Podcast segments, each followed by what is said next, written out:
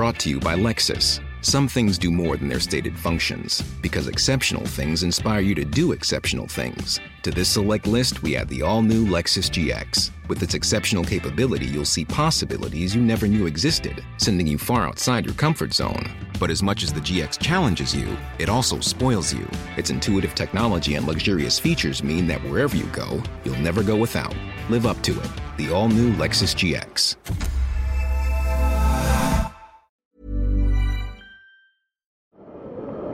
C'est le podcast montagne du Dauphiné libéré. Les interviews et les récits, les légendes de l'alpinisme, les champions de ski, le jour où tout a basculé, les grandes et les petites histoires, les exploits et les expéditions, mais aussi les drames, les sagas, les inventions et les pionniers. Voici Histoire d'en haut. Depuis 100 ans, les Grandes Jorasses, dans le massif du Mont Blanc, constituent la scène verticale qui éclaire l'histoire de l'alpinisme et met en lumière ses stars, entre exploits et tragédies. Diable, en hiver, elle ne prend jamais le soleil. Ce mois de janvier exceptionnellement sec, le gratin s'y était donné rendez-vous. Et le soliste haut-savoyard Charles Dubouloz, 32 ans, s'y est fait un nom, réalisant en six jours entre le 13 et le 18 janvier la première solitaire hivernale de la voie Rolling Stone dans l'éperon Walker à 4208 mètres d'altitude. Un mois après, de son camp de base de Taloir, il revient sur cette aventure et nous dit en quoi elle l'a changé. Ou pas. Un reportage d'Antoine Chandelier.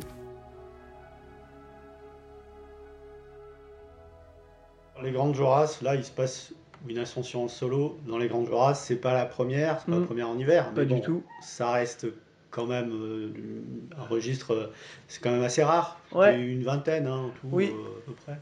Les Grandes Joras, c'est la scène idéale pour faire parler de l'alpinisme. Ouais, exactement. Dans le massif du Mont Blanc, c'est quand même la face la plus impressionnante. Même dans les Alpes françaises. longue, même dans les. Ouais, ouais, oui, oui, c'est sûr. Après, moi, j'y suis plus attaché, si tu veux, qu'au Cervin ou qu'à l'Aigueur. Parce que, tu vois, je grimpe tout le temps dans le massif, c'est vraiment la face qui est. Donc j'y- ai vraiment plus, euh, plus d'attache. Et oui, c'est quand même la grande face au nord. euh, donc oui, c'est le terrain idéal pour, pour aller. J'ai pas envie de dire ça, c'est pas aller se tester, mais bah, pour aller faire une belle ascension, quoi. Si t'as envie de vivre une belle aventure, c'est quand même euh, là-bas que ça se passe, tu vois, ça a vraiment de l'ampleur.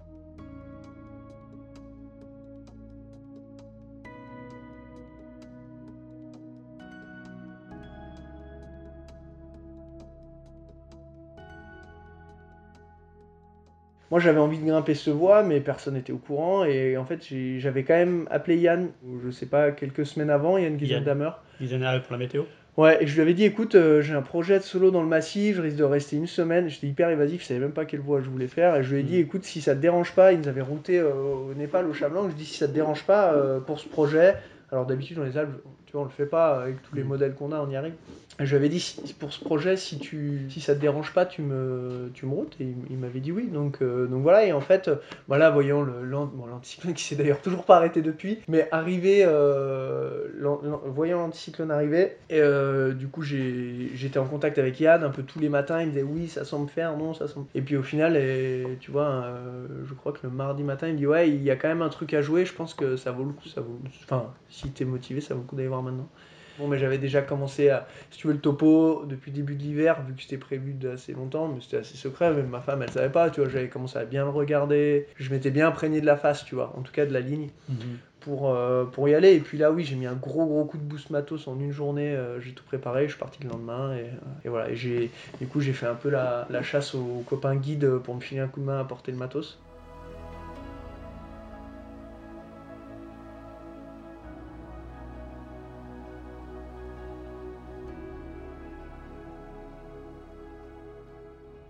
1200 mètres de haut, Ouais, raide, c'est ça le Raide. caractéristique. Elle prend pas le soleil. prends pas le soleil. Donc tu es dans l'ombre pendant euh, Ouais, 5 6 jours. six 6 jours, ouais. 5 bivouacs, 6 jours. Et ouais, ouais, il fait pas chaud. Moins 30. Ouais, j'ai eu, j'ai pas eu moins 30 tout le temps. J'ai eu 2 jours de vent où je me suis fait découper par contre. J'ai eu 2 jours de vent du nord euh, entre 40 et 50 de nord. Et là, j'ai vraiment hyper froid. J'étais en gros, l'ISO moins 10, il était à 3005, il me semble. Et euh, donc, tu vois, moi je devais être à 3007, 3008. Mais ça va, tu vois, le froid sec, finalement, moins 10, moins 11, c'est pas. Trop trop froid. En revanche, les, les, les 40-50 de bis de nord par-dessus là, ça, ça m'a, j'ai vraiment fait deux jours euh, compliqués quoi. Alors, C'était éprouvant. 6 épaisseurs hein, de, de- Ouais, j'avais, ouais, j'avais de la couche. Ouais. Donc 6 vestes, hein, c'est ça Ouais, en gros. ouais, en gros de la doudoune, de la couche, de la polaire en touche. Moi, je devais avoir 6 épaisseurs. Ouais. Euh, bivouac sur euh, Portal Edge Non. Non, premier jour, euh, première nuit, j'étais hyper mal, c'était horrible. C'était vraiment le, le pire moment de l'ascension, la première journée, enfin les deux premières journées. Et j'ai fait hamac, pas confortable et, c'était pas du tout agréable ce, moment. Et euh, après, j'ai tout le temps été sur des petites vires. Plus ou moins bien, voire euh, moins bien que bien. non, le- c'est simple, hein. le pire bivouac c'était le premier, le meilleur c'était le dernier. Le dernier était quand même cool, j'étais allongé, j'avais pas la méga place, mais j'étais allongé, je pouvais me mettre sur le côté, tu vois, vraiment luxueux. Et les trois du milieu, ils étaient pas du tout confortables. J'étais à moitié assis, tu vois, j'étais pas bien quoi.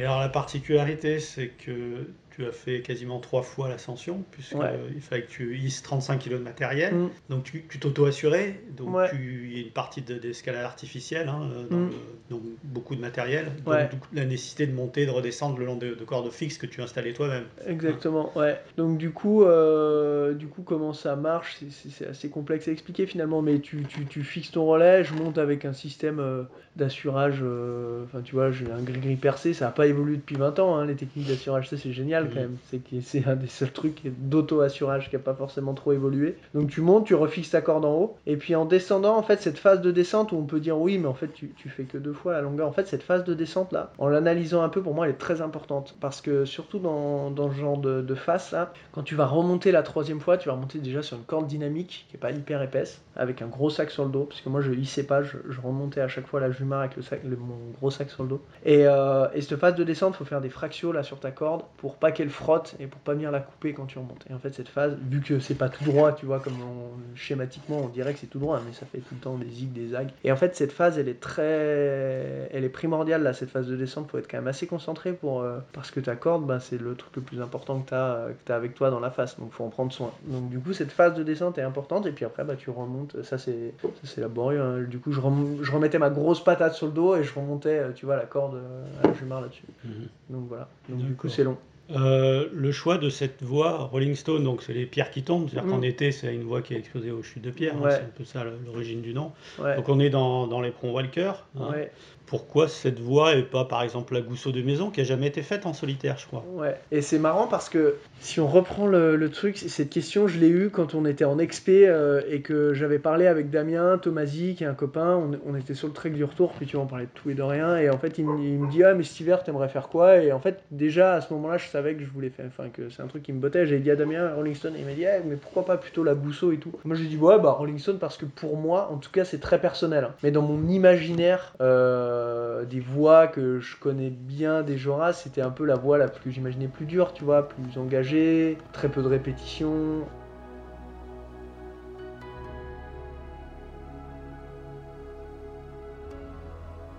La, la notion d'hivernal, elle a quand même beaucoup évolué euh, aujourd'hui avec les prévisions météo qui sont. Ouais. Le climat, aujourd'hui, on a l'impression que c'est presque plus sûr de grimper en Ah hiver. non, non, mais ça, c'est les gars qui disent ça, c'est les mecs qui grimpent pas en hiver, tu vois. En fait, déjà, l'hiver, il y a un truc qu'il faut se rendre compte et qui est vraiment primordial, c'est que ton temps de grimpe dans la journée, il est beaucoup plus court. Ça, le soleil, il se couche et il se lève tout le temps à la même heure, donc tu grimpes pas beaucoup d'heures dans la journée. Donc déjà, c'est plus laborieux. En revanche, l'hiver, c'est assez subjectif. Si tu vas le 10 janvier, c'est pas comme si tu vas le 10 mars. Donc ça, je suis d'accord. Ok, bon là, pour le coup, euh, j'y suis allé le 10 janvier. Niveau météo, on est quand même plus à l'abri des orages. On est plus à l'abri des des prévisions de météo orages, oui. vont- Alors les prévisions météo sont beaucoup plus fiables par rapport à avant, ça c'est sûr, mais c'est comme le matériel est plus fiable, comme euh, voilà, donc faut, faut remettre dans le contexte. On grimpe aussi peut-être des voies plus dures Mm. qu'il y a 30 ans en hivernal, tu vois, parce qu'aller faire la Walker en solo en hivernal c'est dur, mais pas le même chantier que Rolling Stone quoi. Et puis euh, tu peux avoir des, des créneaux d'hiver qui sont froids, comme là, quand j'étais, ils ont moins 10 à 3005, il faisait vraiment froid. Donc au final, non, pour moi c'est vraiment d'hivernal, c'est même pas discutable Mm. quoi, tu vois. Après, euh, après oui, on des hivers plus cléments, et effectivement, le fait d'avoir un Yann Giesendamer derrière qui te dit. Donc, euh, le routeur météo. qui- voilà, un bon routeur qui te donne les bonnes infos, c'est sûr que ça t'enlève un, ça t'enlève un, entre guillemets un stress, ouais.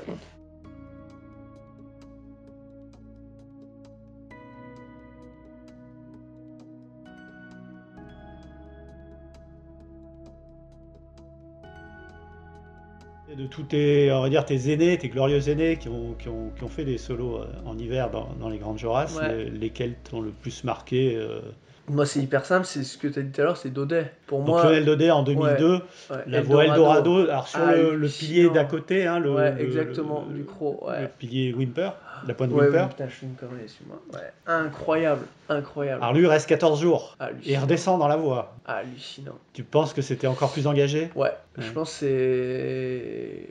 Je pense c'est pas du tout encore la même chose là. Ouais. Ouais, je pense que c'est énorme. En plus, euh, ouais, il était vraiment pendu, je m'en rends pas compte, tu vois, c'est, je pense, mais il faudrait la faire cette voix, hein, mais c'est de l'artif dur. euh.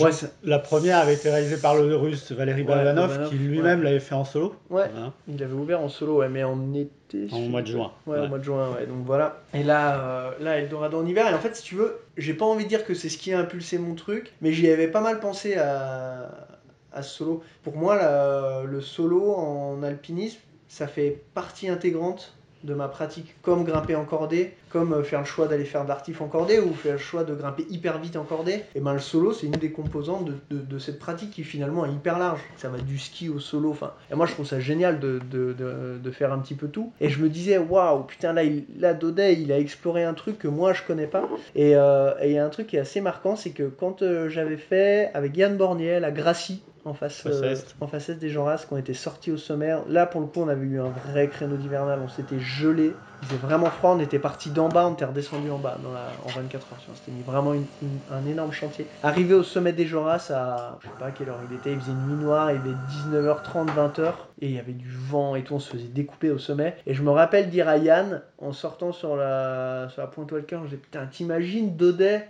tout seul dans les Joras pendant 12 jours. Yann dit Ah, mais c'est horrible, laisse tomber. euh. Et moi, j'ai dit Mais moi, je sais pas si ça me plairait pas quand même, tu vois. Et en fait, je me rappelle vraiment de ce moment parce que j'avais pensé à lui là-haut quand j'étais dans le. un peu dans le blizzard, et on, dans- des conditions qui étaient pas faciles. Je me disais Putain, mais un mec tout seul là-dedans, c'est quand même. euh, c'est quand même encore une dimension supplémentaire, tu vois. Là, je suis avec mon super pote euh, et, je m'imaginais être tout seul là. Et en fait, bah, ça a dû faire du chemin, tu vois, petit à petit. Et, puis, cette phase de la pratique, parce que moi, je résume pas du tout l'alpinisme à la grimpe solitaire. Moi, j'adore grimper avec les copains. hein. Et ben, et ben, finalement, j'étais content de l'explorer et là, de l'avoir euh, finalement poussé un petit peu, tu vois. Et c'est ça qui, m'attirait bien, ouais. Derrière, il n'y avait pas un projet de trilogie, non Euh, Si, complètement. En fait, mon projet idéal, idéal, idéal, ça aurait été de faire une voie dans les Joras, prendre mon vélo, aller euh, faire une voie dans les écrins, en face nord, en solo, prendre mon vélo, j'ai pas, j'avais pas, j'étais pas hyper fixé, et prendre mon vélo et aller dans les Pyrénées et faire euh, une voie euh, au Vignemal, je pense, en face nord. Et ça, ça se fera pas? Et bah là c'est trop tard déjà, tu vois, j'ai eu la gelure et là je me suis fait mal à l'escalade au genou là. Donc là j'ai un genou en vrac, donc euh, du coup je suis un peu, ça se fera pas cet hiver. En revanche, euh, pour faire ce projet, si tu veux, j'aurais dû l'anticiper plus dans mon hiver. Fallait, là, il fallait que je bosse. L'hiver, j'avais pas d'argent, donc il fallait absolument que je bosse en guide. Et là, faut- si tu veux faire ça, faut pas bosser en guide. hein. Il te faut trois mois non-stop à, à être dans le projet. à- dès que ça part, ça part, et puis après t'enchaînes. Et donc là, bah, je suis, je suis pas parti. Ça, c'était vraiment un. Alors, ça reste peut-être à l'idée de projet, tu vois, un truc qui me fait rêver, comme euh, comme euh, certains, tu vois, comme un Tom Ballard qui avait fait les, les six faces nord là en solo, voilà. Mais moi, ça me, si tu veux, ces faces là, les écrins et les Pyrénées sont des massifs français auxquels j'adore grimper et ça fait tellement plus de sens pour moi. Alors, je veux rien réinventer du tout, mais en tout cas, pour moi, ça faisait une belle, euh, une belle histoire à des jonctions en vélo. Moi qui adore faire du vélo, tu vois, je m'étais dit que ça serait cool au milieu là. En fait, de Donc, faire un hiver à bloc tout Pour seul. l'hiver là. prochain, peut-être une trilogie. ouais. Ben, peut-être que ça sera même pas parce que moi je suis pas à la recherche de dire ouais bon cette trilogie c'est sûr que c'est beau c'est bien ça se vend bien mais moi si j'en fais que deux si l'hiver prochain Mhm. je pars dans les écrans en vélo que je fais une phase que je file dans les Pyrénées que je fais une vache je serais trop content quoi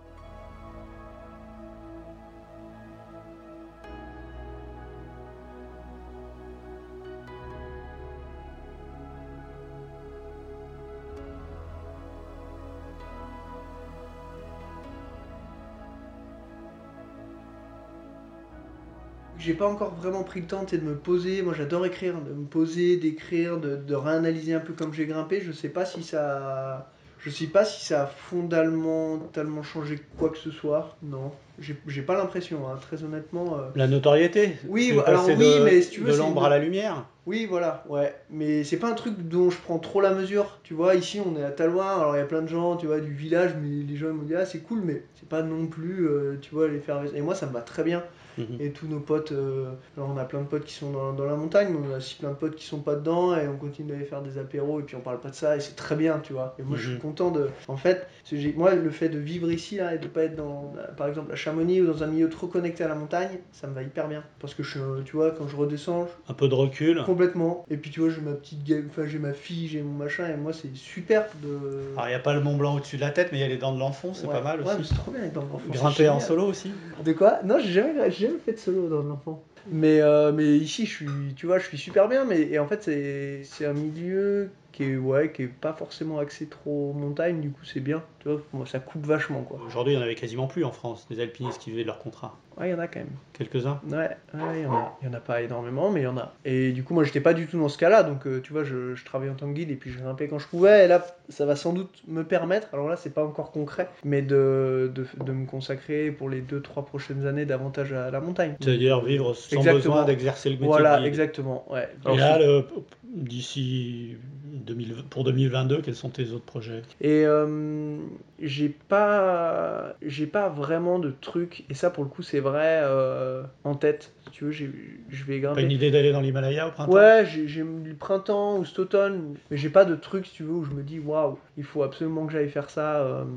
Je m'étais dit un truc, c'est que dans ma pratique, je m'étais dit tout ce qui viendra après ce que j'ai fait cet automne avec Binge au Chamlang, ce sera du bonus. Ce sera chouette et, et je le prendrai comme du bonus. Et maintenant, euh, en gros, je suis un peu rassasié, tu vois, ça me va. Et j'abordais vraiment cette année-là, euh, 2022 comme ça, en me disant tu fais moins le boulimique, tu te poses un peu entre les trucs. Et puis bah, j'ai dit ça, puis je suis parti direct dans Rolling Stone. Mais Mhm. mais là, j'ai vraiment envie de réussir à me poser un peu plus. Et si tu veux pas aller faire la course au- à la surenchère, là. Et, euh, et du coup, ouais, je pense que dans un premier temps, je vais, je vais profiter un peu, me remettre à grimper par là avec les copains. Et puis, euh, et puis voilà, s'il y a des. Finalement, je vais être assez opportuniste. S'il y a des trucs qui se présentent, j'irai.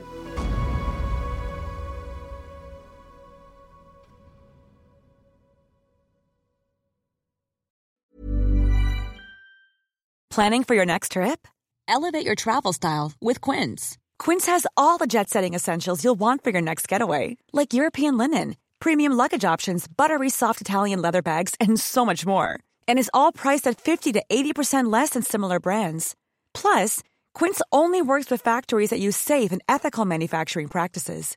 Pack your bags with high-quality essentials you'll be wearing for vacations to come with Quince. Go to quince.com slash pack for free shipping and 365-day returns.